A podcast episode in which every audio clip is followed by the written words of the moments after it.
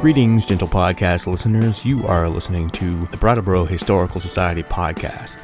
And this week's edition coming to you a day later than we typically release these things, which we tend to do on Thursday. Uh, we're coming to you today from a snowy Friday here in Brattleboro. This is maybe the second or third actual snowfall of this season on February 5th, which is strange and not altogether disagreeable. But uh, but this is not a, a weather forecast show. This is this week in Brattleboro history, brought to you by Trustee Joe Rivers and his young historians at the Brattleboro Area Middle School. Today, discussing the fraught relationship between Island Park and the Connecticut River, released onto the World Wide Web Friday, February 5th, 2016. It was 101 years ago this month that Island Park weathered its worst ice flood. In February of 1915, the park's grandstand and dance floor were severely damaged when ice rode up over the island and crashed through the Island Park Pavilion. Local owners George Fox and Michael Moran repaired parts of the park, and it continued to limp along until the Great Flood of 1927 washed away organized activities at the park forever.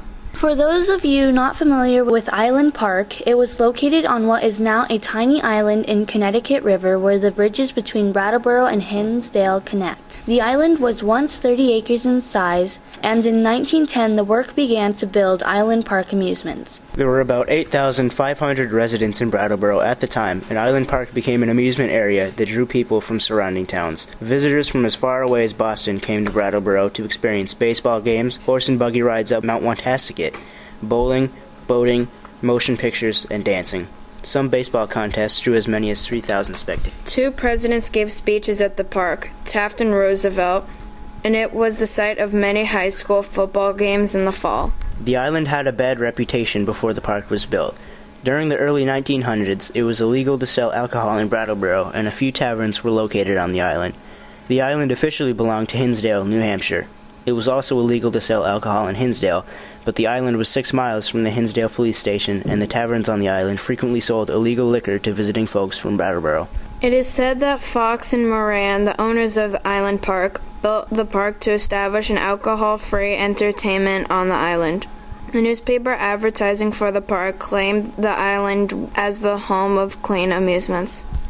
As the logging north of Brattleboro continued along the Connecticut River, the spring floods grew larger and the Vernon Dam was completed in 1909. The Connecticut River backed up behind the dam wall, and the river rose as a result.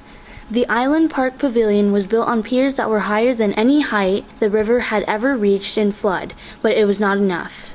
By 1912, flooding and erosion had shrunk the island from 30 acres to 5. For a few short years, Island Park operated at full potential, but as the floods continued, the island was devastated. It was 101 years ago this month that Island Park suffered an ice flood that forever altered the amusements.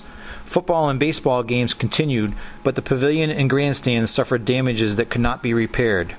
Two summers ago, a scuba diver in the Connecticut River recovered parts of the Island Park soda fountain. It had been washed away 99 years ago, only to be recovered in the next century. We'd like to thank Reed, Anna, Callista, and Lizzie for reading This Week in Brattleboro History. Thank you for listening to the Brattleboro Historical Society podcast. We hope you've enjoyed the program.